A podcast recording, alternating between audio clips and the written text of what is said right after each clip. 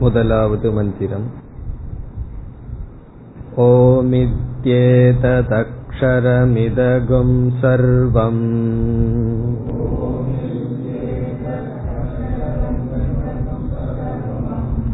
तस्योपव्याख्यानम्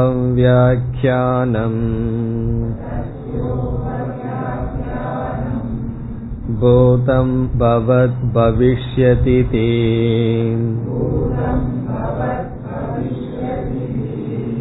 सर्वमोङ्कार एव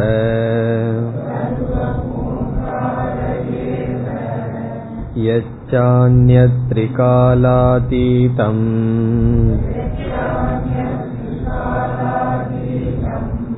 तदप्योङ्कार एव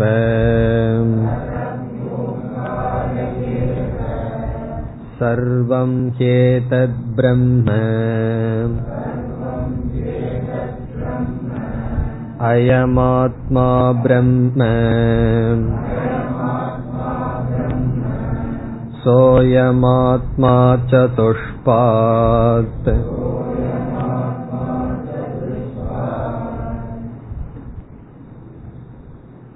முதல் மந்திரத்தில் இந்த பிரபஞ்சத்தை வெறும் சப்த ரூபமாக ஒடுக்கி சப்தமானது பதப்பிரபஞ்சம் என்று கூறப்பட்டு அந்த சப்தத்துக்கு உபாதான காரணமாக இருக்கின்ற ஓங்காரமே அனைத்தும் என்று கூறி ஓங்கார விசாரம் செய்தல் அனைத்தையும் விசாரம் செய்வதற்கு சமம் என்று கூறி முடிக்கப்பட்டு இரண்டாவது மந்திரத்தில் சர்வ பிரபஞ்சம் அனைத்தையும் பதார்த்தமாக கொண்டு அனைத்து சப்தங்களையும் பதார்த்தத்தில் ஒடுக்கி இந்த பதார்த்த பிரபஞ்சமானது ஆத்மாவிடமிருந்து வேறில்லை. ஆகவே ஆத்ம விசாரம் செய்வதும் பதார்த்த பிரபஞ்சத்தை விசாரம் செய்வதும் ஒன்று என கூறப்பட இருக்கின்றது. ஆகவே பத பிரபஞ்சம் என்றால் நாம பதார்த்த பிரபஞ்சம் என்றால் ரூபம். நாமத்தையும் ரூபத்தையும் பிரிக்க முடியாது. என்றால் நாமத்தை நாம் விசாரம் செய்து அதற்கு ஆதாரமாக இருக்கின்ற தத்துவத்தை அடைந்தால் ரூபத்தையும் சேர்த்து நாம் கடந்தவர்கள் ஆகின்றோம். இவ்விதத்தில் நாம ரூபத்தை இரண்டையும் கடந்திருக்கின்ற தத்துவத்தை நாம பிரதான விசாரம் செய்யலாம். நாம பிரதானமாக கொண்டு இருக்கின்ற ஜெகத்தை எடுத்து விசாரிக்கலாம். ரூபத்தை பதார்த்தத்தை பிரதானமாக இருக்கின்ற ஜெகத்தை விசாரம் செய்து அதற்கு ஆதாரமாக இருக்கின்ற தத்துவத்தை அடையலாம். எந்த விதத்திலும் நாம் ஜெகத் விசாரத்தின் மூலமாகத்தான் அதற்கு ஆதாரத்தை அடைய முடியும். இனி அடுத்த கேள்வி நம்மால் கேட்கப்பட்டது. ஜெகத் விசாரம் செய்ய வேண்டிய நாம் ஏன் ஆத்ம விசாரம் செய்ய போகின்றோம் என்றால் ஆத்மாவும் ஜெகத்தும் ஒன்று. எதன் அடிப்படையில்? இனி நாம் மந்திரத்திற்குள் செல்ல வேண்டும். மந்திரத்தில் என்ன செய்யப்படுகிறது? அனைத்தும் பிரம்மன் என்று சொல்லப்படுகிறது. பிரம்மனும் ஆத்மாவும் ஒன்று என்று சொல்லப்படுகிறது. இதிலிருந்து என்ன சித்திக்கின்றது? அனைத்தும் பிரம்மன்.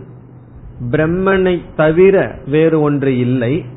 ஜெகத் என்பது பிரம்மத்தோடு சமப்படுத்தப்பட்டு பிரம்மமானது ஆத்மாவோடு சமப்படுத்தப்பட்டதனால் ஆத்மாவே அனைத்தும் என்று நமக்கு தெரிகிறது. ஆகவே அனைத்தையும் விசாரம் செய்வதும் ஆத்மாவை விசாரம் செய்வதும் ஒன்றுதான். இனி நாம் மந்திரத்திற்குள் செல்வோம். இரண்டாவது மந்திரம் சர்வம் ஹி ஏதத் பிரம்ம. இதை ஒரு பகுதியாகவும் அயம் ஆத்மா பிரம்ம என்பது ஒரு பகுதி சோயமாத்மா சதுஷ்பாத் என்பது ஒரு பகுதி. இவ்விதம் மூன்றாக இந்த மந்திரத்தை பிரிக்கின்றோம். முதல் பகுதிக்கு வந்தால் சர்வம் அனைத்தும் ஹி ஏதத். ஹி என்றால் உண்மையில் ஏதத் என்றால் இந்த ஏதத் சர்வம். இங்கு சர்வம் என்ற சொல்லுக்கு பொருள் சென்ற மந்திரத்திலிருந்து எடுத்துக்கொள்ள வேண்டும். சென்ற மந்திரத்தில் சர்வம் என்று ஒன்று கூறி பிறகு சர்வத்திற்கு விளக்கம் சொல்லப்பட்டது. ஞாபகம் இருக்கின்றதோ? பூதம் பவத் பவிஷ்யதிதி சர்வம். பிறகு சர்வம் என்பதற்கு இனி ஒரு பொருள் திரிகாலா அதீதம் என்று காரிய பிரபஞ்சம் காரண பிரபஞ்சம். இரண்டும் சர்வம் என்ற சொல்லுக்கு பொருள் கொடுக்கப்பட்டது. அதை இங்கு எடுத்து கொள்ள வேண்டும். இப்ப இங்கு சர்வம் என்று சொன்னால் மூன்று காலத்திலும் இருப்பது மூன்று காலத்தை கடந்தும் இருப்பது. அல்லது காரிய பிரபஞ்சம் காரண பிரபஞ்சம் அனைத்தும். இப்ப சர்வம்ங்கிறதுக்கு சென்ற மந்திரத்தில் சொன்ன விளக்கம் தான் இங்கும். காரண பிரபஞ்சம் என்பது மாயை காரிய பிரபஞ்சம் என்பது மாயையிலிருந்து தோன்றிய முக்குண வடிவமான இந்த பிரபஞ்சம். இப்ப சர்வம் கேதத் இவைகள் அனைத்தும். நாம் பார்த்து அனுபவிக்கின்ற பிரபஞ்சம் இதற்கு உபாதான காரணமாக இருக்கின்ற மாயா பிரபஞ்சம் இவைகள் அனைத்தும் என்னவாம்? பிரம்ம. பிரம்ம பரம்பொருள் பிரம்மனே. இதனுடைய பொருள் என்ன? இவைகள் அனைத்தும் பிரம்ம. இவைகள் என்றால் ஏதத் ஹி என்றால் உண்மையில் சர்வம் அனைத்தும் பிரம்ம. இந்த வாக்கியமானது ஜெகத் இஸ் ஈக்வல் டு பிரம்ம என்று ஜெகத்தை பிரம்மனுடன் சமப்படுத்துகிறது. சமப்படுத்துதல் இந்த வாக்கியத்தினுடைய சாரம். ஜெகத் இஸ் ஈக்வல் டு பிரம்ம. ஜெகத்தையும் பிரம்மத்தையும் ஒன்றாக்குகிறது. ஒன்று என்று சொல்கிறது. இதை எப்படி நாம் புரிந்து கொள்வது? எப்படி ஜெகத்தும் பிரம்மனும் ஒன்றாகும் என்றால் ஜெகத்தானது பிரம்மனிடத்தில் ஏற்று வைக்கப்பட்டுள்ளது என்பது இதனுடைய சாரம். ஜெகத் ஏதத் சர்வம் ஹேதத் பிரம்ம என்பதனுடைய சாரம் என்னவென்றால் ஜெகத் இந்த பிரம்மத்தில் ஏற்று வைக்கப்பட்டுள்ளது. பிரம்மணி ஏதத் சர்வம் அத்தியஸ்தம் என்பது சாரம். இதனுடைய மைய கருத்து. இதுக்குள்ள ஒளிஞ்சிட்டு இருக்கிற கருத்து இதுதான். பிரம்மத்திடம் இவைகள் அனைத்தும் ஏற்றி வைக்கப்பட்டுள்ளது. எப்படி அனைத்தும் பிரம்மன் என்ற கருத்திலிருந்து வேறு கருத்தை நீங்கள் எப்படி சொல்ல முடிந்தது?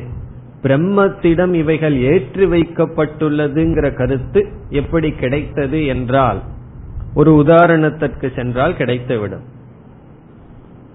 களிமண்ணிலிருந்து பல பானைகள் செய்யப்பட்டு வைக்கப்பட்டுள்ளது. இந்த களிமண்ணினுடைய தத்துவத்தை அறிந்தவர் வந்து சொல்றார். அந்த பானைகள் விதவிதமான வர்ணத்தில் இருக்கு. தங்கத்தினுடைய கலர் சில்வர்னுடைய கலர் எவல் சில்வர் பாத்திரத்தினுடைய கலர் எல்லாம் அடிச்சு வச்சிருக்கு. வந்து பாக்கிறவருக்கு இங்க விதவிதமான மெட்டீரியல்ல பானைகள் இருக்குன்னு நினைக்கிறார். அப்ப அவர் சொல்றார் இவைகள் அனைத்தும் இங்கு இருக்கின்ற பானைகள் அனைத்தும் களிமண் என்று ஒரு வாக்கியத்தை சொல்றார். சர்வம் இங்கு இருக்கின்ற அனைத்து பானைகளும் களிமண். அங்கேயும் என்ன வாக்கியத்தை பயன்படுத்தி இருக்கார் சமப்படுத்துகின்றார். அனைத்தும் களிமண் என்று சொன்னார். அதிலிருந்து நாம் என்ன புரிந்து கொள்கின்றோம் என்றால் விதவிதமான பானைகள் ரூபங்கள் அததுக்கு பேர் இருக்கும். விதவிதமான ரூபத்துக்கு விதவிதமான பெயர்கள் அவைகளெல்லாம் களிமண்ணில் அத்தியாசம் செய்யப்பட்டுள்ளது ஏற்றுவிக்கப்பட்டுள்ளது என்று புரிந்து கொள்கின்றோம். இப்ப இவைகள் அனைத்தும் களிமண் என்றால் எது உங்களுக்கு அனைத்துமாக தெரிந்து கொண்டிருக்கின்றதோ அது உண்மையில் களிமண்ணு களிமண் மீது ஏற்றுவிக்கப்பட்டுள்ளது என்பது பொருள். அதே போல இந்த ஜெகத் என்றால் இப்ப ஜெகத்துன்னு சொன்ன உடனே உங்க மனதில் என்ன ஞாபகம் வரணும்? நாம ரூபம் பதார்த்த பிரபஞ்சம் பத பிரபஞ்சம் அப்படி இருக்கின்ற ஜெகத். இந்த மந்திரத்துல பத பிரபஞ்சம் வந்து பதார்த்தத்துக்குள் ஒடுங்கி விட்டது இருக்கிறது ரூபமான பதார்த்த பிரபஞ்சம். இவை பிரம்ம. பிரம்மத்திடம் ஏற்று வைக்கப்பட்டுள்ளது இப்ப பிரம்மன்னா என்னன்னா அதிஷ்டானம் ஆதாரம். எதற்கு ஆதாரம்? ஜெகத்துக்கு ஆதாரம். சர்வத்துக்கு ஆதாரம். சர்வம்னா என்ன? காரிய பிரபஞ்சம் காரண பிரபஞ்சம். காரிய பிரபஞ்சம்னா அனுபவிக்கிற உலகம். காரண பிரபஞ்சம்னா மாயை. இப்ப இதிலிருந்து என்ன நமக்கு கிடைத்து விட்டது? மாயைக்கும் மாயையிலிருந்து தோன்றிய அனைத்திற்கும் எது ஆதாரமோ அது பிரம்ம என்று சாஸ்திரம் பிரம்மத்தை நமக்கு அறிமுகப்படுத்தி இருக்கிறது. ஈஸ்வரனை எப்படி அறிமுகப்படுத்தும்? உலகத்துக்கு காரணம்னு அறிமுகப்படுத்தும் மாயையோட. பிரம்மத்தை சாஸ்திரம் எப்படி இப்பொழுது அறிமுகப்படுத்துகிறது? மாயைக்கும் மாயையிலிருந்து தோன்றிய பிரபஞ்சத்திற்கும் எது ஆதாரமோ அது பிரம்ம. இப்படி சாஸ்திரம் ஈஸ்வரனை ஒரு விதத்துல நமக்கு அறிமுகப்படுத்தும் நிர்குண பிரம்மத்தை ஒரு விதத்துல அறிமுகப்படுத்தும். நிர்குண பிரம்மத்தை அறிமுகப்படுத்துகின்ற இடம் இந்த மந்திரம் இந்த இடம். இங்க பிரம்மன்னு சொல்றது நிர்குணம் பிரம்ம. அது எப்படி நமக்கு கிடைக்குதுன்னா காரண பிரபஞ்சத்துக்கும் ஆதாரம்னு சொல்லிட்டோம். உண்மையிலேயே காரண பிரபஞ்சமாக இருக்கிறது ஈஸ்வரன் சொல்ல போறோம். காரண பிரபஞ்சத்துக்கும் ஆதாரம் ஈஸ்வரனுக்கும் ஆதாரம் காரிய பிரபஞ்சத்துக்கும் ஆதாரம் அல்லது எந்த ஒன்றில் காரண பிரபஞ்சமும் காரிய பிரபஞ்சமும் ஏற்றி வைக்கப்பட்டுள்ளதோ அது பிரம்ம. இனி பிரம்மத்தை அறிமுகப்படுத்தியதற்கு பிறகு இந்த பிரம்மனை ஆத்மாவோடு ஐக்கியப்படுத்துகின்றது அடுத்த வாக்கியத்தில். அதனால இந்த மந்திரம் ஆரம்பத்திலேயே முக்கியமான மந்திரம் தான் முதல்ல என்ன அறிமுகப்படுத்தப்படுகிறது? அனைத்து பிரபஞ்சத்திற்கும். காரிய காரண பிரபஞ்சத்திற்கு எது ஆதாரம்? வேறு வார்த்தையில் சொன்னால் எதனிடத்தில் இந்த காரிய காரண பிரபஞ்சம் ஏற்றி வைக்கப்பட்டிருக்கின்றதோ அது பிரம்மன். அது பரம்பொருள். பிரம்மன்னா மிகவும் பெரியது பூர்ணமானது என்பது முதல் கருத்து. இதுதான் முதல் பகுதி. இனி இரண்டாவது பகுதிக்கு வரலாம். அயம் ஆத்மா பிரம்ம. முதலில் எது அறிமுகப்படுத்தப்பட்டுள்ளது? பிரம்மன் அறிமுகப்படுத்தப்பட்டுள்ளது. எப்படி அறிமுகப்படுத்தப்பட்டது? காரியமான உலகம் காரணமான உலகம் அல்லது மாயை மாயையினுடைய தோற்றங்கள். இவைகள் எதில் ஏற்று வைக்கப்பட்டுள்ளதோ அது பிரம்மன். இனி அந்த பிரம்மன் அனைத்துக்கும் ஆதாரமாக இருக்கின்ற அந்த பிரம்மன் மீண்டும் யார் என்ற கேள்வி வருகிறது. இப்ப முதல் பகுதியில் பிரம்மத்தை பரோக்ஷமாக அறிமுகப்படுத்தப்பட்டது. பரோக்ஷம்னு சொன்னா இந்த அகில பிரபஞ்சத்துக்கும் எது ஆதாரமோ அது பிரம்மன். ரொம்ப பெருசு அப்படின்னு நினைப்போம். இப்ப மனசுல என்ன தோணும்? மேல வாக்க ஆரம்பிச்சிருவோம். அந்த பிரம்ம ரொம்ப பெருசோ அனைத்துக்கும் ஆதாரமானு நினைப்போம்.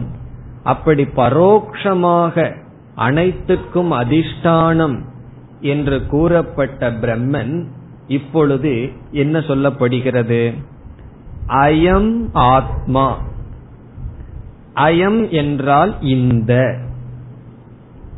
திஸ் அப்படின்னு அர்த்தம். இந்த ஆத்மா செல் இந்த ஆத்மா பிரம்ம. இந்த ஆத்மாதான் பிரம்மன். இது அடிஷனல் செகண்ட் இன்ஃபர்மேஷன் இரண்டாவது தத்துவம் ரெவலேஷன் பிரம்மத்தை பற்றிய இரண்டாவது கருத்து சாஸ்திரம் நமக்கு கொடுக்கின்றது. என்ன கருத்தா? அந்த பிரம்மன் அந்த பிரம்மன் எந்த பிரம்மன்? முன் வாக்கியத்துல காரிய காரணத்துக்கு அதிஷ்டானமாக எது இருக்கின்றதோ என்று சொல்லப்பட்ட அந்த பிரம்மன் இந்த ஆத்மா. இந்த ஆத்மான என்னன்னா? நீ துவம் அப்படின்னு அர்த்தம். அந்த பிரம்மந்தான் ஆத்மாவாக இருக்கிறது. இந்த வாக்கியத்திற்கு என்ன பெயர்? அயமாத்மா பிரம்ம என்ற வாக்கியத்திற்கு மகா வாக்கியம் என்பது பெயர். சர்வம் ஹேதத் பிரம்மத்தை முடிச்சாச்சு. நம்ம இடையில் இருக்கிற வாக்கியத்தில் இருக்கோம். இந்த பகுதிக்கு மகா வாக்கியம் இதிலிருந்து எதுவரைக்கும் அயமாத்மா பிரம்ம. அயம் என்றால் இந்த ஆத்மா. இந்த ஆத்மாதான் பிரம்மன். சங்கராச்சாரியார் சொல்றார் இந்த எதற்கு சொல்றது? அப்படின்னு சொன்னா சுட்டி காண்பிக்கின்றாராம் குருவானவர். பிரத்யக்ஷதக நிர்தேசக. அதாவது இப்படி கையை எடுத்து சிஷ்யனுடைய நெஞ்சில தொட்டு அதை சுட்டி காமிக்கிறாராம். இந்த ஆத்மா தான் பிரம்ம அதை சுட்டி காட்டுற வார்த்தை தான் அயம் என்று சொல்கிறார். அதை விளக்காசிரியர் எழுதுறார். அயம்ங்கிறது என்னன்னு அப்படியே எழுதுறார். கையெடுத்து இந்த ஆள்காட்டி வரல வச்சு சிஷ்யனுடைய நெஞ்ச தொட்டு இந்த ஆத்மா. என்ன ஆத்மான்னு சொன்னா வேற ஏதோ அது பிரம்மன்னு நினைச்சிடக்கூடாது. நீதான் இந்த ஆத்மாதான் பிரம்ம. இதுல இருந்து என்ன கிடைச்சிருக்கு நமக்கு? அனைத்துக்கும் ஆதாரம் பிரம்ம. பிரம்மனே ஆத்மா. ஆத்மா என்றால் நான். அகம் அகம் என்ற சொல்லினுடைய லட்சியார்த்தம். ஆத்மா என்றால் என்ன பொருள்? நான் நான் என்று சொல்லிக் கொண்டிருக்கின்றோம் அல்லவா? அதனுடைய லட்சியார்த்தம். லட்சியார்த்தம் ஞாபகம் இருக்கோ? படிச்சிருக்கோம். லட்சியார்த்தம் வாச்சியார்த்தம் எல்லாம். இப்ப ஆத்மா என்பதனுடைய பொருள் நான் நான் என்று சொல்வதனுடைய உண்மையான பொருள். அதனுடைய சாரம் ஆத்மா சைத்தன்ய சொரூபம். அதுதான் பிரம்ம. இனி நமக்கு இதிலிருந்து என்ன கிடைக்கிறது என்றால் அனைத்துக்கும் பிரம்மன் ஆதாரம்னு பிரம்மன் அறிமுகப்படுத்தி இருக்கு இந்த பிரம்மனே ஆத்மான்னு சொல்லியிருக்கு. இதிலிருந்து என்ன? ஆத்மாவே அனைத்துக்கும் ஆதாரம். இப்ப நான் யாருன்னு சொன்னா இந்த அகில பிரபஞ்சத்துக்கும் நானே ஆதாரமாக இருக்கின்றேன். எதற்குனா மாயைக்கும் மாயையிலிருந்து தோன்றிய இந்த பிரபஞ்சத்திற்கும் நான் ஆதாரமாக இருக்கின்றேன். இதுதான் நான் அல்லது அகம் என்ற சொல்லினுடைய உண்மையான பொருள். லட்சியார்த்தம். இப்ப இந்த பகுதியை தான் மகா வாக்கியம் என்று சொல்லப்படுகிறது. எல்லா உபனிஷத்தினுடைய தாற்பயம் இந்த மகா வாக்கிய ஞானத்தை கொடுப்பதுதான். உபனிஷத்துல எத்தனை கருத்துக்கள் பேசப்பட்டிருந்தாலும் எதற்காக உபனிஷத் ஆரம்பிக்கப்பட்டுள்ளது என்ற கேள்வி வந்தால் இந்த ஞானத்தை கொடுப்பதற்காக. இந்த ஞானம் என்றால் மகா வாக்கிய ஞானம். இதை காட்டுவதற்காக நம்முடைய சம்பிரதாயத்தில் என்ன செய்வார்கள்? ஒவ்வொரு வேதத்தில் இருக்கின்ற ஒரு உபனிஷத்தை எடுத்து அதிலிருந்து ஒரு மகா வாக்கியத்தை உதாரணமாக எடுத்து சம்பிரதாயத்தில் நான்கு மகா வாக்கியத்தை சொல்வது வழக்கம். எல்லா உபனிஷத்திலும் மகா வாக்கியம் இருக்கின்றது. எல்லா வேதத்தினுடைய கடைசி பகுதியிலும் உபனிஷத்துக்கள் இருக்கின்றன. இருந்தாலும் சம்பிரதாயத்தில் ஒவ்வொரு உபனிஷத்தில் ஒவ்வொரு வேதத்திலிருந்து ஒரு உபனிஷத்தை எடுத்துட்டு அந்த உபனிஷத்திலிருந்து ஒரு மகா வாக்கியம் என்று எடுத்துக்கொண்டு நான்கு வேதங்களும் இந்த ஒரே மகா வாக்கியத்தை சொல்கிறது என்று சொல்வார்கள். எதற்கு இப்படி சொல்வது என்றால் எல்லா வேதமும் எல்லா உபனிஷத்துக்களும் இந்த ஒரே கருத்தை மையமாக கொண்டுள்ளது என்பதை காட்டுவதற்காக. உண்மையில் நாலு மகா வாக்கியம் கிடையாது. எத்தனை உபனிஷத்திற்கோ அத்தனை மகா வாக்கியம். சில உபனிஷத்துக்குள்ள பல மகா வாக்கியங்கள் வரும். சில உபனிஷத்துல ஒரே மகா வாக்கியம் திரும்ப திரும்ப வரும். ஆனால் நான்கு என்று சொல்வதற்கு காரணம் இந்த கருத்து. மகா வாக்கியம்தான் அனைத்து வேதத்தினுடைய உபனிஷத்தினுடைய சாரம் என்பதற்காக சம்பிரதாயத்தில் கூறி வருவது வழக்கம். அதில் ருக்குவேதத்தை சார்ந்த ஐத்தரேய உபனிஷத்திலிருந்து பிரஜானம் பிரம்ம என்ற மகா வாக்கியத்தையும் ஒவ்வொரு விதமா பார்ப்போம். எதை சம்பிரதாயத்தில் எடுத்திருக்கிறார்கள் என்று. அதில் முதலில் ரிக் வேதத்தை சார்ந்த ஐத்தரேய உபனிஷத்தில் பிரஜானம் பிரம்ம. இங்கு ஆத்மான்னு சொல்லப்பட்டது அங்கு பிரஜானம் என்று சொல்லப்படுகிறது. பிறகு யஜுர்வேதத்தில் இருக்கின்ற பிருகதாரண்யக்க உபனிஷத்தில் வருகின்ற அகம் பிரம்மாஸ்மி. என்ற மகா வாக்கியம் எஜுர்வேதம் பிருகதாரண்யக்க உபனிஷத் அது உபனிஷத் எடுத்துக்கொண்ட மகா வாக்கியம் அகம் பிரம்ம அஸ்மி சாம வேதத்தில் சாந்தோக்கிய உபனிஷத்திலிருந்து எடுத்துக்கொண்ட மகா வாக்கியம் தத்துவமசி தது துவம் அசி நீ அதுவாக இருக்கின்றாய். சாமவேதம் சாந்தோக்கிய உபனிஷத் தத்துவமசி. அதர்வண வேதத்திலிருந்து மாண்டூக்கிய உபனிஷத்திலிருந்து எடுத்துக்கொள்ளப்பட்ட மகா வாக்கியம் அயம் ஆத்மா பிரம்ம. இந்த மகா வாக்கியம் தான் இப்பொழுது நாம் பார்த்த வாக்கியம். அதர்வண வேதம் இப்பொழுது பார்த்து கொண்டிருக்கின்ற மாண்டூக்கிய உபனிஷத் அயமாத்மா பிரம்ம. சில புஸ்தகங்களை எல்லாம் நீங்க பாத்தீங்கன்னா நாலு மகா வாக்கியத்தையும் போட்டிருப்பாரு. இதனுடைய அர்த்தம் என்னன்னா நாளே மகா வாக்கியம் இருக்குன்னு அர்த்தம் அல்ல இது எதற்காக இவ்விதம் பேசப்பட்டது என்றால் எல்லா வேதத்திலும் எல்லா உபனிஷத்திலும் இந்த மகா வாக்கியம்தான் மைய கருத்து. இப்ப இங்க எப்படி மகா வாக்கியம் வந்துள்ளது? அனைத்துக்கும் ஆதாரம் பிரம்மன். பிரம்மன் தான் ஆத்மா. ஆத்மாவே அனைத்தும். இதுதான் சாரம். மற்ற எல்லா மகா வாக்கியங்களிலும் மகா வாக்கியமானது விசாரத்துக்கு பிறகு வரும். பிரஜானம் பிரம்மங்கிற மகா வாக்கியம் எங்க வந்திருக்கு? ஐத்திரேயத்திலின்னு சொன்னா லாஸ்ட் பட் ஒன் உபனிஷத்து முடிகிறதுக்கு ஒரு வார்த்தைக்கு முன்னாடி இந்த வாக்கியம் வந்திருக்கு. தத்துவமசிங்கிற மகா வாக்கியம் ஆரம்பத்துல வர கிடையாது. சதேவ சௌமிய இதமக்ர ஆசித்துன்னு எல்லாம் பெரிய விசாரம் பண்ணி கடைசியில குரு வந்து தத்துவமசி ஸ்வேத கேதோ அப்படின்னு சொல்லி சொல்றார். அதெல்லாம் என்னன்னா விசாரம் எல்லாம் செய்து நீனா யார்? தொம்பத விசாரம் தத்பத விசாரம் இதெல்லாம் செய்து கடைசியில ஜீவ ஈஸ்வர அல்லது ஜீவ பிரம்ம ஐக்கியம் செய்யப்படும்.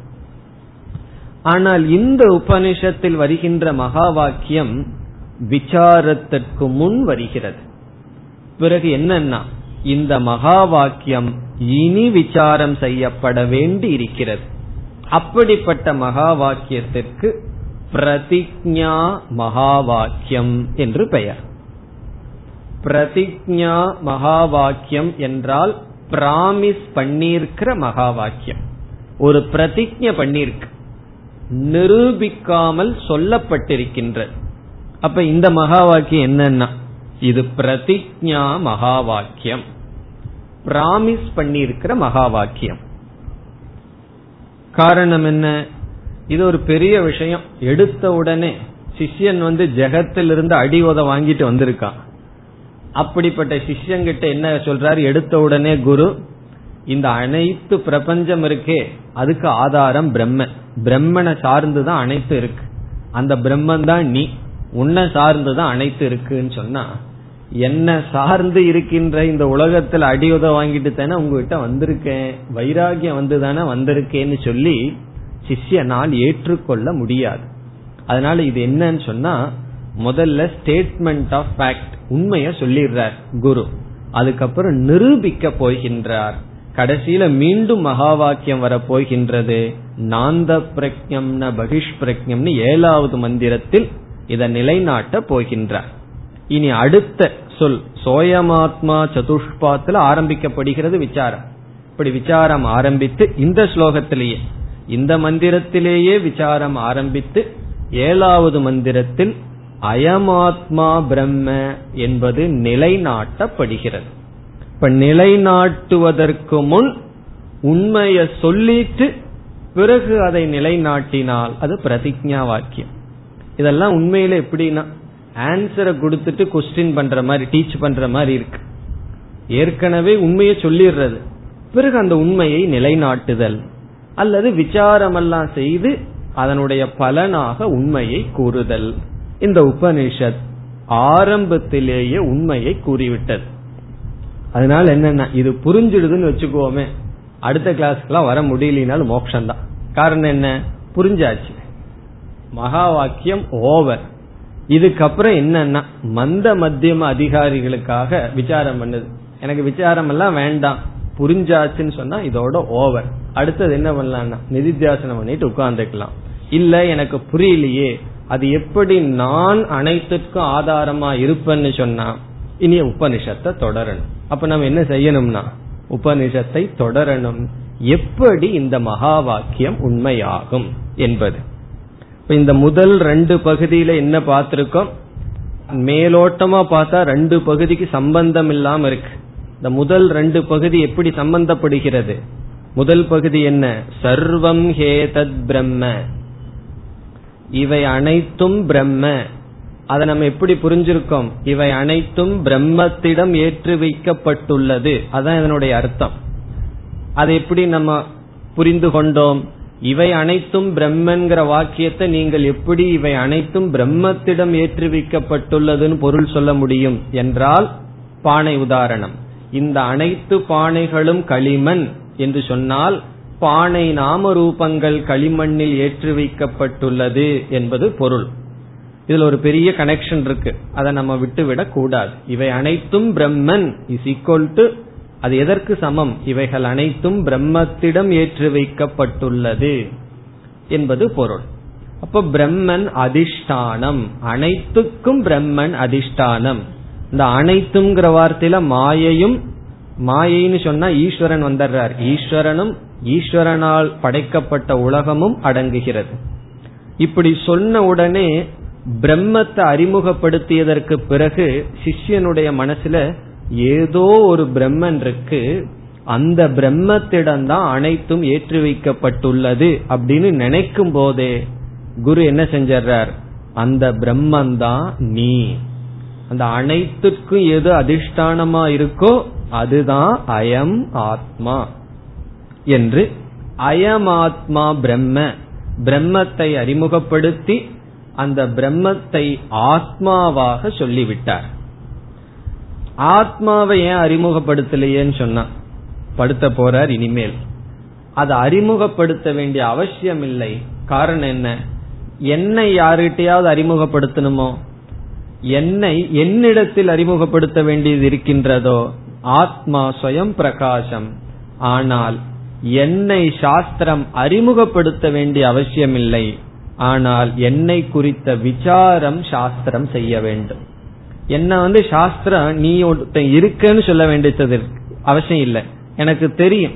இப்ப ஒருவரிடம் போய் நீங்க இருக்கீங்களா இல்லையான்னு சொன்னா கொஞ்சம் வீட்டுல கேட்டு சொல்றேன்னு சொல்லுவார்களா? நான் இருக்கின்றேங்கிறது எவிடென்ட் வீட்டுல யாராவது இருக்காங்களா பார்த்து சொல்றேன். ஆபீஸ்ல யாராவது இருக்காங்களா பார்த்து சொல்றேன்னு சொல்லலாம். நீங்கள் இருக்கிறீர்களா என்றால் இதற்கு என்ன பதில் சொல்லுவோம்? முதல்ல கேட்க மாட்டார். அப்படி ஒரு கேள்வி யாரும்? அப்படி கேட்டால் இருக்கின்றேன்னு சொல்லுவோம். அப்படி என்னை ஆத்மாவை சாஸ்திரம் அறிமுகப்படுத்த வேண்டிய அவசியம் இல்லை பிறகு சாஸ்திர ஆத்மாவை குறித்து என்ன பண்ணணும்? விசாரம் செய்ய வேண்டும். ஏன் விசாரம் பண்ணணும்னா தப்பா புரிஞ்சிருக்கும். ஆத்மாவை நாம் புரியாமல் இல்லை தவறாக புரிந்துள்ளோம். ஆகவே என்ன வருகின்றது அடுத்த பகுதியில்? சோயமாத்மா சதுஷ்பாத். ஆத்ம விசாரம் ஆரம்பிக்கப்படுகிறது அடுத்த மூன்றாவது பகுதி இந்த மந்திரத்தில் ஆத்ம விசாரம் ஆரம்பிக்கப்படுகிறது. மந்திரம் என்னமோ சின்னதுதான். ஒரே லைன் தான் இருக்கு. பெரிய எல்லாமே லோடு பண்ணி இருக்கு இதுக்குள்ள. சோயமாத்மா சதுஷ்பாத்னா ஆத்ம விசாரம் ஆரம்பிக்கப்படுகிறது. இனி என்ன ஆத்ம விசாரம் என்றால் ஓங்கார விசாரம் ஆத்ம விசாரம் ஜெகத் விசாரம் எல்லாம் உண்மையில் அடிப்படையில் ஒன்றுதான். எல்லாமே ஒன்றுதான். விதவிதமான பெயர்கள். ஓங்கார விசாரம் பிரம்ம விசாரம் ஆத்ம விசாரம் அனைத்தும் ஒன்றுதான். இனி ஆத்ம விசாரம் ஆரம்பிக்கப்படுகிறது. அதாவது ஆத்ம விசாரத்தை இங்கேயே ஆரம்பிச்சிடுற. அடுத்ததிலிருந்து ஆத்ம விசாரம் நம்ம பார்த்திருக்கோம். அது விளக்கம். ஆனால் இங்கே ஆரம்பிக்கப்படுகிறது என்பதை பார்க்க வேண்டும். ஆத்மா என்ற சொல் நமக்கு தெரியும் நான் என்ற சொல். ஆத்மா இஸ் ஈக்வல் டு அகம் நான். ஆத்ம விசாரம் என்றால் என்ன? என்னை பற்றிய விசாரம் அகமக விசாரம். என்னை பற்றிய விசாரம். இப்ப என்ன பற்றிய விசாரம்னு சொன்னா என்ன பத்தி உபனிஷத்துக்கு என்ன தெரியும் விசாரம் பண்றதுக்கு? என்று கேட்கலாம். என்னை அப்படிங்கிறது ஜீவாத்மா. நம்ம எல்லாற்றையும் பற்றிய விசாரம். இப்ப ஜீவ விசாரம் செய்யப்படுகிறது. அதைத்தான் சுருக்கமா ஆத்ம விசாரம் நம்மை பற்றிய விசாரம் செய்யப்படுகிறது. இனி அடுத்த கருத்து ஆத்மா என்றால் நான் பார்த்தோம். எப்பெல்லாம் நான் நான் என்று நாம் சொல்கிறோமோ எப்பொழுதெல்லாம் நான் நான்கிற வார்த்தையை நம்ம பயன்படுத்துறோமோ அப்பொழுது நம்முடைய மனதில் நான்கிற சொல்லுக்கு என்ன அர்த்தம்? ஒவ்வொரு முறை ஒரு நாள்ல எவ்வளவு முறை நான் சொல்லியிருப்போம். காலையிலிருந்து யோசிச்சு பார்த்தா எத்தனை ஆயிரம் முறை சொல்லியிருப்போம் நான் நான்கிற வார்த்தையை. அந்த நான் நாம பயன்படுத்திய வார்த்தைக்கு பொருள் என்ன? இப்ப நம்ம வந்து ஒரு வார்த்தையை பயன்படுத்தினோம்னா பொருள் தெரியாம பயன்படுத்த மாட்டோம். எந்த ஒரு சொல் நம்மிடம் வந்தால் தெரிஞ்சுதான் சொல்ல பயன்படுத்தி இருக்கோம் இப்ப நான்கிற சொல்லுக்கு அர்த்தம் என்ன? என்ற கேள்விய இதுவரைக்கும் நம்ம சிந்திச்சிருக்கவே மாட்டோம். நான் நான் சொல்லிட்டு இருக்கிறேனே அந்த நானுக்கு என்னதான் அர்த்தம் என்றால் சாஸ்திரம் கூறுகிறது நான்கிற சொல்லை ஒரு ஜீவாத்மா எப்படி புரிந்திருக்கின்றான் என்றால் உண்மையான நான்கிற சொல்லுக்கு அர்த்தமான அறிவு சொரூபத்தை புரிந்துள்ளான். யாராவது நான் ஜடம்னு சொல்லி புரிந்திருக்கிறார்களா? நான் அறிவற்றவன். புத்தி இல்லைன்னு புரிந்திருப்பார்கள். புத்தி கொஞ்சம் குறைவா வேலை செய்யுது எனக்கு. அதை சில பேர் புரிஞ்சிருப்பார்கள். அல்லது குறைவா வேலை செஞ்சிட்டு இருந்தாலும் அதை தெரியாம இருக்கலாம். அல்லது தெரிஞ்சிருக்கலாம். நான் ஜடம் என்று யாருமே புரிந்தது கிடையாது. இப்ப நான் ஆத்மாங்கிற சொல்லல அறிவு சுரூபமானவன் அப்படிங்கிற அறிவும் இருக்கிறது. அதோடு அது மட்டும் இருந்ததுன்னு சொன்னா இதோட வேலை முடிஞ்சது. ஆனா என்ன ஆயிடுதான் இந்த அறிவு சுரூபமான நான்கிற அறிவோடு நான்கிற சொல்லுக்கு அறிவோடு ஜடமான சில சரீரமும் நான்கிற பொருளுக்கு பொருளாகி விட்டது. இப்ப நான்கிற சொல்லுக்கு இந்த சில அனாத்மாக்களும் பொருளாகி விட்டது அதுதான் பிரச்சனை அதுதான் சம்சாரம். அங்கதான் தவறு செய்துள்ளோம். இப்ப எங்க தவறு ஆரம்பிச்சாச்சுன்னா நான்கிற சொல்லுக்கு அர்த்தத்திலேயே தவறு ஆரம்பிக்கப்பட்டு விட்டது. எப்படி? நான்கிற சொல்லுக்கு அறிவு என்பது பொருள் அறிவோடு ஜடமான உடலும் சேர்ந்து விட்டது. இந்த உடல்னா என்னன்னா பிரபஞ்சம் ஜெகத். இந்த உலகத்தை உலகத்துல ஒரு பகுதியை நான் சேர்த்திட்டோம். ஆகவே நான்கிற சொல்லுக்கு அறிவும் அறிவற்றதும். அந்த அறிவை வந்து ஆத்மான்னு சொல்வோமே. அறிவற்றத அனாத்மான்னு சொல்லலாம். இப்ப ஆத்ம அனாத்மாவினுடைய சேர்க்கை நான்கிற சொல்லுக்கு அர்த்தமா இருக்கு. ஆத்மான இந்த இடத்துல அறிவை மட்டும் வச்சுக்குவோம். அனாத்மான ஜெகத்னு புரிஞ்சுக்குவோம். இனி அடுத்த கருத்து. ஆத்மா யார்? இப்பதான் பார்த்தோம். இதுக்கு முன்ன வரியில. ஆத்மான யார்னா பிரம்ம. அப்ப நான்கிற அர்த்தத்துக்கு என்ன பொருள்னா? பிரம்மனும் ஜெகத்தும் சேர்ந்திருக்கு. ரெண்டையும் நாம் கலந்து புரிந்துள்ளோம். இப்ப ஆத்மாதான் பிரம்மன்னு பார்த்தாச்சு. பிரம்மன் மீது ஏற்றி வைக்கப்பட்டுள்ளது ஜெகத்து. இப்ப என்ன ஆயிருக்குன்னு சொன்னா நான் என்ற சொல் அந்த சொல்லுக்கு நாம் புரிந்து கொண்ட அர்த்தமானது பிரம்மத்தையும் ஜெகத்தையும் சேர்ந்து புரிந்து விட்டோம். சரியான அறிவு என்ன?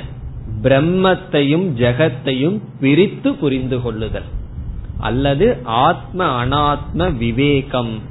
ஆத்மாவையும் அனாத்மாவையும் வேறாக பிரித்து புரிந்து கொள்ளுதல். அது ஏன் அதை செய்யணும் நம்ம? அறியாமையினால் நான்கிற சொல்லுக்கு அர்த்தத்தை ஆத்ம அனாத்மாவை கலந்து புரிந்துள்ளோம். இப்போ உபனிஷத் ஆத்ம விசாரம் பண்ணணும்னு சொன்ன எப்படி ஆரம்பிக்கும்னா? இப்ப உபனிஷத் வந்து ஆத்ம விசாரம் பண்ணுது. இப்ப நான் நான் நீங்கள் சொல்லிக் கொண்டிருக்கிறீர்கள் அல்லவா? நீங்கள் சொல்லிக் கொண்டிருக்கின்ற நான்கிற சப்தத்தை எடுத்து நான் விசாரம் செய்ய போகிறேன் உபனிஷத் செய்கிறது. அப்போ உபனிஷத் எப்படி செய்ய ஆரம்பிக்க வேண்டும்? நம்ம புரிந்து கொண்ட நான்கிற எடுத்து அதைத்தான் விசாரம் செய்ய வேண்டும். ஆகவே ஆத்ம விசாரம் இப்பொழுது எப்படி ஆரம்பிக்கப்படுகிறது என்றால் ஆத்மா என்ற சொல்லிடத்தில் ஆத்மாவையும் அனாத்மாவையும் சேர்த்து ஆத்ம விசாரம் ஆரம்பிக்கப்படுகிறது. இனிமேல் செய்ய போகின்ற ஆத்ம விசாரத்தில் ஆத்மாவும் பிரம்மனாக இருக்கின்ற சைத்தன்ய ரூபமான ஆத்மாவும் அனாத்மாவும் ஒன்றாக கருதி உபனிஷத் ஆத்ம விசாரத்தை ஆரம்பம் செய்கிறது. ஒவ்வொரு வார்த்தையும் முக்கியம். உபனிஷத் ஆத்ம விசாரத்தை எப்படி ஆரம்பிக்கின்றது? ஆத்மா அனாத்மா அல்லது பிரபஞ்சம். பிரம்மனாக இருக்கின்ற ஆத்மா பிரம்மத்தின் மீது ஏற்றி வைக்கின்ற ஜெகத் இந்த இரண்டையும் சேர்ந்து பிரிக்க முடியாதது போல் உபனிஷத் ஏற்றுக்கொண்டு விசாரத்தை ஆரம்பிக்கின்ற. இப்ப உபனிஷத்துக்கே குழப்பம் வந்திருக்கான்னா உபனிஷத்துக்கு குழப்பம் இல்லை. நம்முடைய குழப்பத்திலிருந்து உபனிஷத் ஆரம்பிக்கின்றது. பிறகு என்ன கடைசியில் உபனிஷத் என்ன பண்ணி வைக்கும்னா கடைசியில என்ன பண்ணும்? உபனிஷத் ஆரம்பிக்கின்றது ஆத்மாங்கிற சொல்லுக்கு அனாத்மாவை சேர்ந்து ஆரம்பிக்கும். எல்லா விசாரத்தினுடைய பலன் என்னன்னா அனாத்மாவை நீக்கி ஆத்மாவை மட்டும் காண்பிக்கும் அத்வைதம் என்று உபனிஷத் சொல்லி நிலைநாட்ட போகிறது. அந்த பகுதி தான் இப்பொழுது ஆரம்பிக்கப்படுகிறது.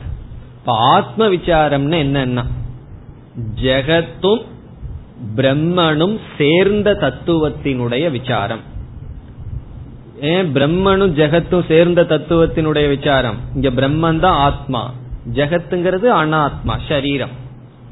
அல்லது ஆத்ம விசாரம்னா என்ன? நான் என்னால் பிரகாசப்படுத்தப்பட்ட சரீரம் அல்லது அனாத்மா இவைகளை சேர்ந்து புரிந்து கொண்ட அறிவை வைத்து விசாரம் ஆரம்பிக்கப்படுகிறது. அதுதான் ஆத்ம விசாரம். இதுக்கு முன்னாடி நம்ம என்ன பார்த்தோம்? முதல் மந்திரம் வந்து ஓங்கார விசாரம் செய்ய போகிறது என்று அறிமுகப்படுத்தி எட்டாவது மந்திரத்தில் ஓங்கார விசாரம் செய்யப்படும்னு பார்த்தோம். இரண்டாவது மந்திரத்தில் ஆத்ம விசாரம் செய்யப்படுகிறது என்று சொல்லி ஆத்ம விசாரம் ஆரம்பிக்கப்படுகிறதுன்னு பார்த்தோம். இனி ஓங்கார விசாரத்தை விட்டுவிடலாம். அது எட்டாவது மந்திரத்துல தான் அதை நாம் பார்க்க போகின்றோம். இனி நாம் ஆத்ம விசாரத்தை ஆரம்பிக்கின்றோம். ஏன்னா உபனிஷத் இங்கேயே ஆரம்பிச்சாச்சு ஆரம்பிக்க போகின்றது. இப்படி ஆரம்பிக்கின்றது இந்த கடைசி பகுதி இரண்டாவது மந்திரத்தில் ஆரம்பித்து மூன்றிலிருந்து ஏழு வரை ஆத்ம விசாரம் செய்யப்படுகிறது. இதுல என்ன ஞாபகம் வச்சுக்கணும்?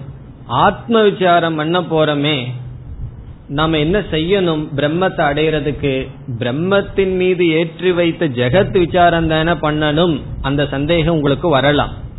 அந்த சந்தேகம் எப்ப வரும்னு சொன்னா ரெண்டு மூணு கிளாஸுக்கு முன்னாடி படிச்சது ஞாபகம் இருந்தா. என்ன படிச்சோம்? எது ஏற்றி வைக்கப்பட்டுள்ளதோ அதை விசாரம் பண்ணாதான் அதற்கு அதிஷ்டானத்தை அடைய முடியும். நம்ம கயிற்றை பார்த்து கொண்டு பாம்பாக நினைத்து கொண்டிருக்கின்றோம். அந்த கயிற்றை எப்பொழுது அடைய முடியும்? அதன் மீது தெரிகின்ற பாம்பை விசாரம் பண்ணணும். அதை நல்லா பார்த்து இது எங்கிருந்து வந்ததுன்னு விசாரம் பண்ணா கயிற்று அடைஞ்சிருவோம். பானையை விசாரம் செய்தால் களிமண்ணை அடைஞ்சிருவோம். இப்ப ஏற்று வைக்கப்பட்டதில் விசாரத்தை துவங்கினால் அதிஷ்டானத்துல போய் நாம் சேருவோம்.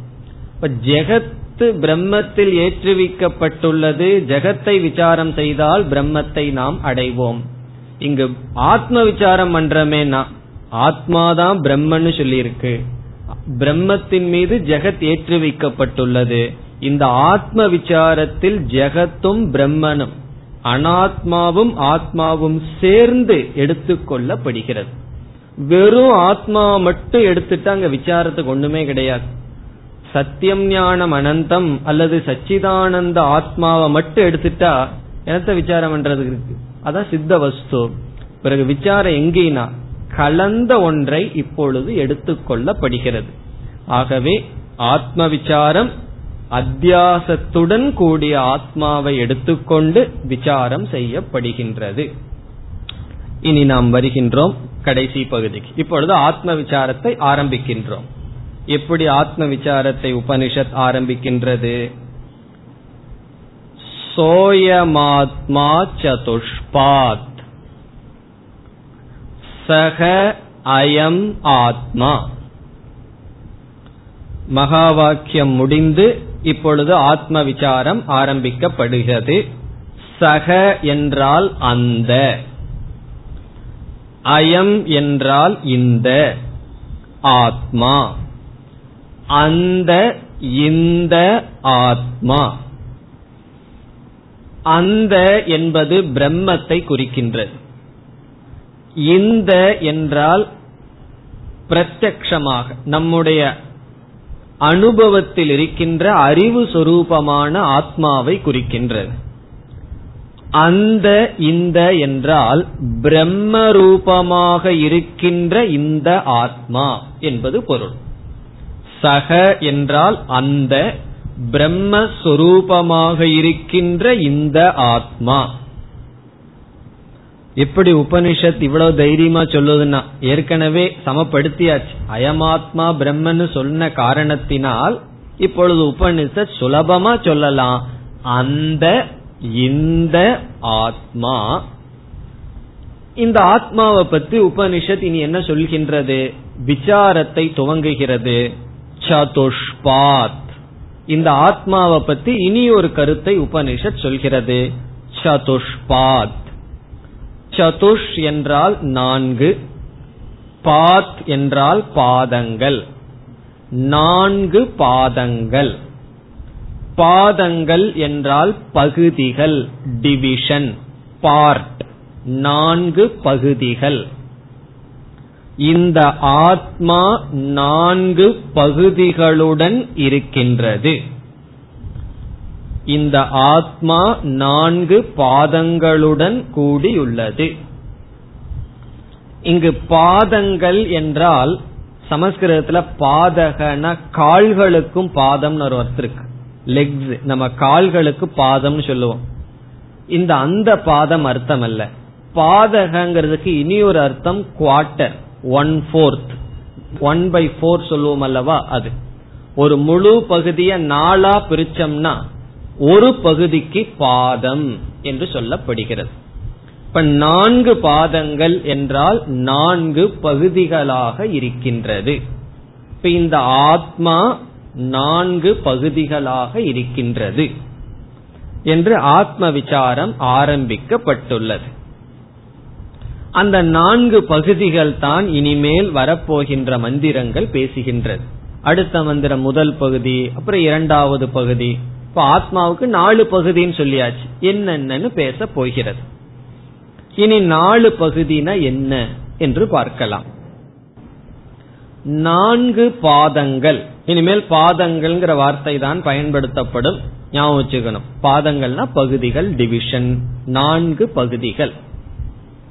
இதனுடைய பொருள் ஏற்கனவே பார்த்திருக்கோம். ஆத்மாங்கிறதுக்கு உபனிஷத் என்ன அர்த்தத்தை எடுத்திருக்கிறது என்று பார்த்துள்ளோம். இப்ப ஆத்மாங்கிற சொல்லுக்கு என்ன அர்த்தத்தை உபனிஷத் எடுத்திருக்கு? நாம் புரிந்து கொண்ட அர்த்தத்தை தான் உபனிஷத்தும் எடுத்திருக்கிறது. அறியாமையில் ஜீவன் நான்கிற சொல்லுக்கு என்ன அர்த்தத்தை புரிஞ்சிருக்கானோ அந்த அர்த்தத்தை எடுத்து விசாரத்தை ஆரம்பிக்கிறது. உபனிஷத்துக்கு இருக்கின்ற அர்த்தத்தை உபனிஷத்துக்கு தெரிகின்ற அர்த்தத்தை எடுத்துக்கொள்ளவில்லை நாம் தவறாக புரிந்து கொண்ட அர்த்தத்தை எடுத்துக் கொள்கிறது. நாம் என்ன தவறாக புரிந்துள்ளோம்?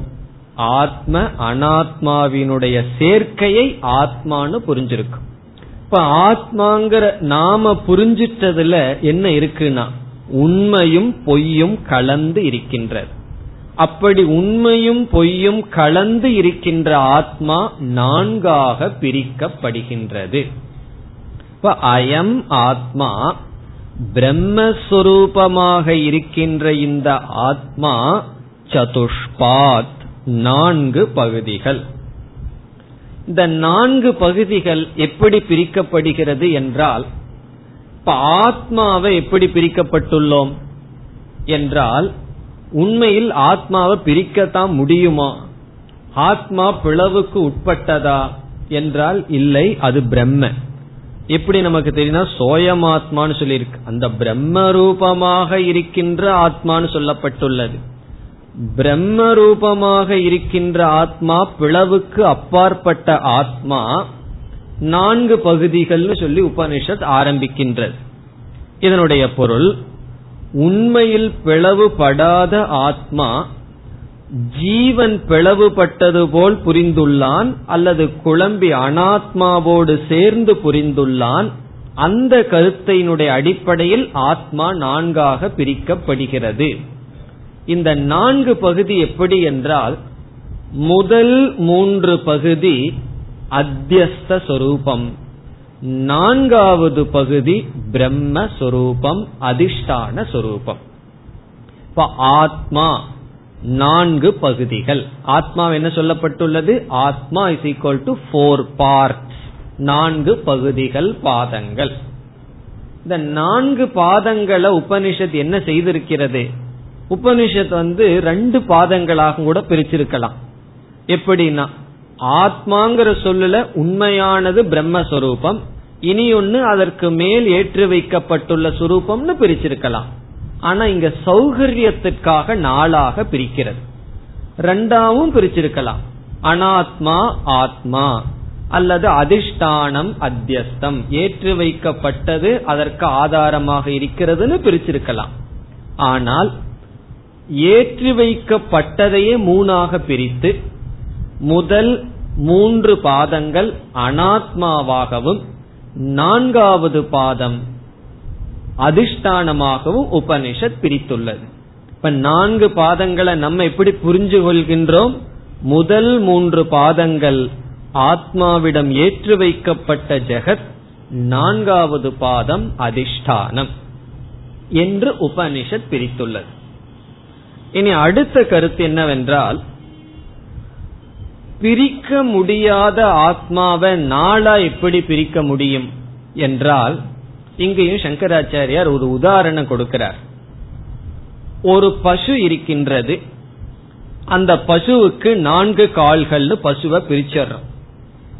இந்த நான்கு கால்கள்னு பசுவை பிரிச்சது சத்தியமா மித்தியாவா? அந்த பிரிவு அந்த டிவிஷன் நம்முடைய கற்பனையா அல்லது உண்மையிலேயே அங்க டிவிஷன் அந்த பிரிவு இருக்கின்றதா? அங்கு உண்மையிலேயே பசுவுக்கு நாலு கால பிரிவு இருக்கிறது. ஒருவருடைய வீட்டுக்குள்ள போறோம். வீட்டுக்குள்ள போன உடனே அந்த வீடு பெரிய முதல்ல ஹால் போல கட்டப்பட்டு பிறகு நான்கு அறைகளாக பிரிக்கப்பட்டுள்ளது. வெறும் கர்டன் போட்டல்ல அங்க சுவர் வைத்தே பிரிக்கப்பட்டுள்ளது.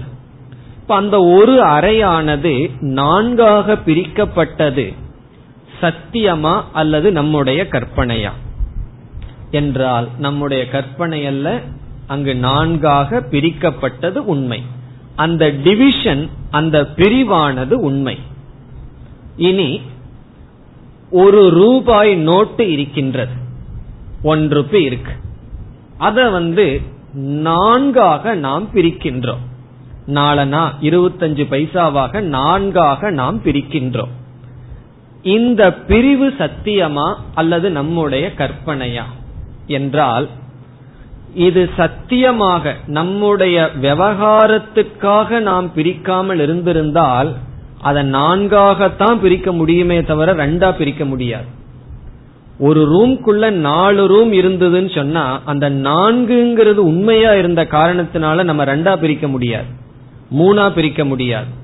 ஆனால் அந்த பிரிவு கற்பனையாக இருந்தால் எவ்வளவா வேணாலும் பிரிச்சுக்கலாம். நூறு பைசாவா பிரிக்கலாம் பத்தா பிரிக்கலாம் பத்து பத்து பைசாவா ஐம்பது பைசாவாக ரெண்டா பிரிக்கலாம். பிறகு எதற்கு? ஒரு முழு ரூபாய நாலா பிரிக்கிறது ரெண்டா பிரிக்கிறது மூணா பிரிக்கிறது எல்லாம் எதற்குனா? விவகாரத்திற்காக விவகாரத்திற்காக நாம் பிரிக்கின்றோம். அல்லது வேறொரு உதாரணம் சொன்னா ஒரு பெரிய பில்டிங் இருக்கு. பில்டிங்க்கு முன்னாடி ஒரு பெரிய இடம் ஒரு பெரிய வால் சுவர் இருக்கின்றது. அந்த சுவர்ல வெள்ளை அடிப்பதற்காக சில பேர்த்த வர சொல்லியிருக்கோம். மூணு மூணாள் அல்லது நாலு பேர் வந்துட்டாங்கன்னு வச்சுக்கோமே. இவன் வரமாட்டான்னு இனியொருத்தன்கிட்ட சொல்லி அவனும் வரமாட்டான்னு நினைச்சு இனியொருத்தன்கிட்ட சொல்லி கடைசியில் நாலு ஆள் வந்தாச்சு. பிறகு நம்ம என்ன சொல்றோம்? இத நாலா பிரிச்சு நீங்க நாலு பேரும் வேலை செய்யுங்கன்னு சொல்றோம். ஒரு கால் ரெண்டு பேர் வந்திருந்தா நம்ம என்ன செய்யலாம்? நீங்க ரெண்டா பிரிச்சுக்கோங்கன்னு சொல்லலாம்.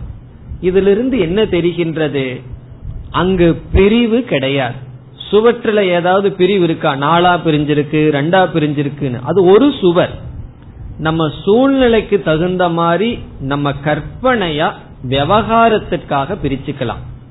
இப்ப இதிலிருந்து எந்த பிரிவு நம்முடைய இஷ்டத்துக்கு செய்யலாமோ அது கற்பனையான பிரிவு. எந்த பிரிவு நம்முடைய விருப்பு வெறுப்புக்கு அப்பாற்பட்டதோ அது உண்மையான பிரிவு. இந்த உதாரணத்தை சங்கரரே சொல்றார். ஒரு காயினை எப்படி நாளா பிரிக்கிறோமோ விவகாரத்திற்காக அதுபோல் இங்கு ஆத்மா கற்பனையாக நான்காக பிரிக்கப்படுகிறது. அதுதான் கருத்தே. பசுவுக்கு நாலு கால் போலையோ அல்லது ஒரு அறை உண்மையிலேயே பிரிவுபட்டு கிடையாது அப்படி ஆத்மா பிரிக்கப்படவில்லை.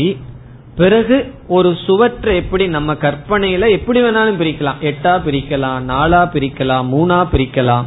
இது என்னன்னா அந்த பிரிவு அங்க கிடையாது. நம்ம மனசுல கோடு போட்டுக்கிறது தான் அப்படி கோடு போட்டோம்னா அங்க பிரிவு இருப்பது போல் அங்கு பிரிவு இருக்கின்றது அதே போல பிரிக்க முடியாத ஆத்மாவை மாற்ற முடியாத ஆத்மாவை இப்பொழுது நாம் நான்காக பிரித்துள்ளோம். நம்ம பிரிக்கல. உபனிஷத் பிரிச்சு விவகாரத்தை விளக்கத்தை ஆரம்பிக்கின்ற. எதற்கு நாளா பிரிக்குதுன்னா அதை நம்ம பார்க்க போறோம். அதனுடைய பலனை நாம் பார்க்க போகின்றோம். இப்ப இதிலிருந்து ஆத்மாவை ரெண்டாவும் பிரிக்கலாம். நம்ம நாளை ரெண்டா மாத்தணும். எப்படி மாத்தணும்? முதல் மூணு ஒரு லிஸ்ட்ல போட்டுட்டோம். அத்தியஸ்தம் அல்லது அனாத்மான்னு. நாலாவது அதிஷ்டானம்னு பிரிச்சோம். அப்படி நாம் பிரிக்கலாம். இவ்விதத்தில் உபனிஷத் ஆத்மாவை நான்கு பாதங்களுடன் கூடியது என்று ஆரம்பிக்கின்றது. இத்துடன் இந்த மந்திரம் முடிவடைகிறது. இனி அடுத்த மந்திரத்திலிருந்து என்ன ஆரம்பிக்கின்றது? ஆத்ம விசாரம் ஆரம்பிக்கின்றது இந்த மந்திரத்தை சாரத்தை இப்பொழுது ஞாபகப்படுத்திக் கொண்டால் முதல் இரண்டு மந்திரத்தை சேர்ந்து பார்க்க வேண்டும். மூன்றாவது மந்திரத்திலிருந்து நம்ம நேர வேற விசாரத்துக்கு போயிடுறோம். ஆத்ம விசாரத்திற்குள் இறங்கி விடுகின்றோம்.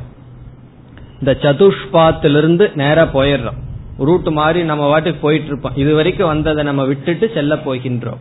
இப்ப இது வரைக்கும் நம்ம என்ன பார்த்தோம் என்றால் முதல் மந்திரத்தில் ஓங்கார விசாரம் செய்யப்படுகின்றது என்கின்ற அறிமுகத்தை பார்த்தோம். அதற்கு பிறகு ஓங்காரமே அனைத்தும் என்று முதல் மந்திரம் சொன்னது.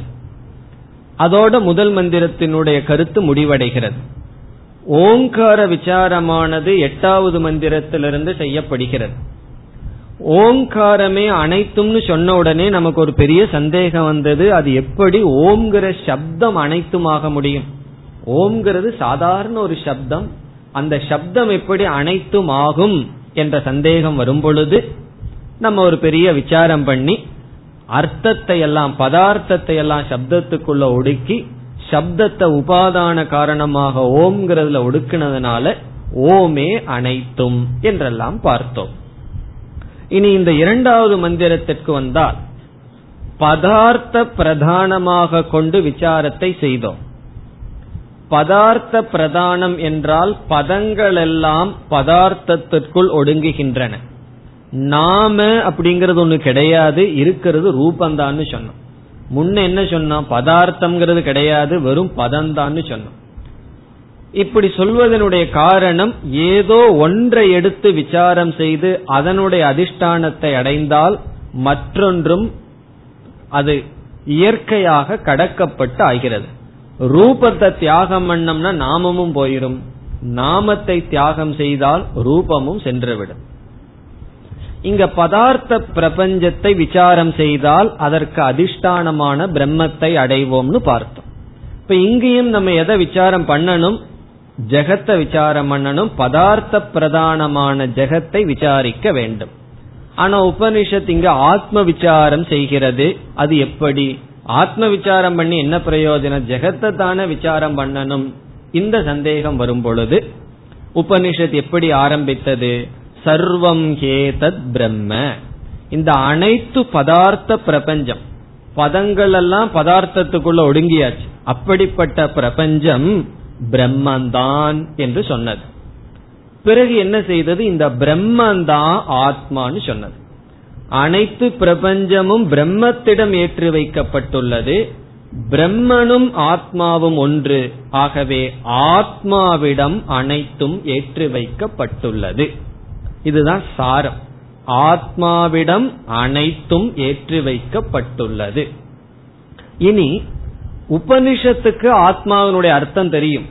ஆனா நமக்கு வந்து ஆத்மாவினுடைய அர்த்தம் ஏற்றி வைக்கப்பட்ட பிரபஞ்சத்தோட ஆத்மாவை புரிஞ்சிருக்கும். இப்ப நம்மை பொறுத்த வரைக்கும் ஆத்மாங்கிற சொல்லுக்கு அர்த்தம் இந்த ஏற்றி வைக்கப்பட்ட பிரபஞ்சமும் ஆத்மாவும் சேர்ந்த தத்துவம் தான் ஆத்மா. உபனிஷத்தை பொறுத்த வரைக்கும் ஏற்றி வைக்கப்பட்டது கிடையாது. ஆத்மாதான். ஆனாலும் நம்முடைய அர்த்தத்தை எடுத்துக்கொண்டு ஆத்மாவுக்கு பொருளாக நாம புரிந்து கொண்டதை எடுத்துக்கொண்டு விசாரம் செய்து பிறகு நமக்கு ஞானத்தை கொடுக்கிறது. அப்பதான் உபனிஷத் ஞானத்தை கொடுக்க முடியும். நம்ம புரிஞ்சுக்காதத ஒன்னு எடுத்து விசாரம் பண்ணிட்டு போனா எப்படி நமக்கு ஞானம் வரும்? நம்ம ஆத்மாவை பத்தி என்ன நினைச்சிட்டு இருக்கிறோமோ அதையே உபனிஷத் ஆரம்பிச்சா தான் கம்யூனிகேஷன் வரும். பாலம் போடுற மாதிரி நம்ம அறிவுக்கும் உபனிஷத்துக்கும் ஒரு கேப் இல்லாம சேர்க்கப்படுகிறது. அப்படி உபனிஷத் ஆத்ம சப்தத்திற்கு ஜெகத்தும் ஆத்மாவும் சேர்ந்து எடுத்துக்கொண்டு ஆத்மாவை விளக்க ஆரம்பிக்கின்றது. எப்படி ஆரம்பித்துள்ளது சதுஷ்பாத் என்று சொன்னது. இனிமேல் தொடர்கிறது ஆத்ம விசாரம். அடுத்த வகுப்பில் தொடரலாம். ॐ पूर्णमधपूर्णमिधं पूर्णात्पूर्णमुदच्छते पूर्णस्य पूर्णमादाय पूर्णमेवावशिष्यते ॐ शान्ति शान्ति शान्तिः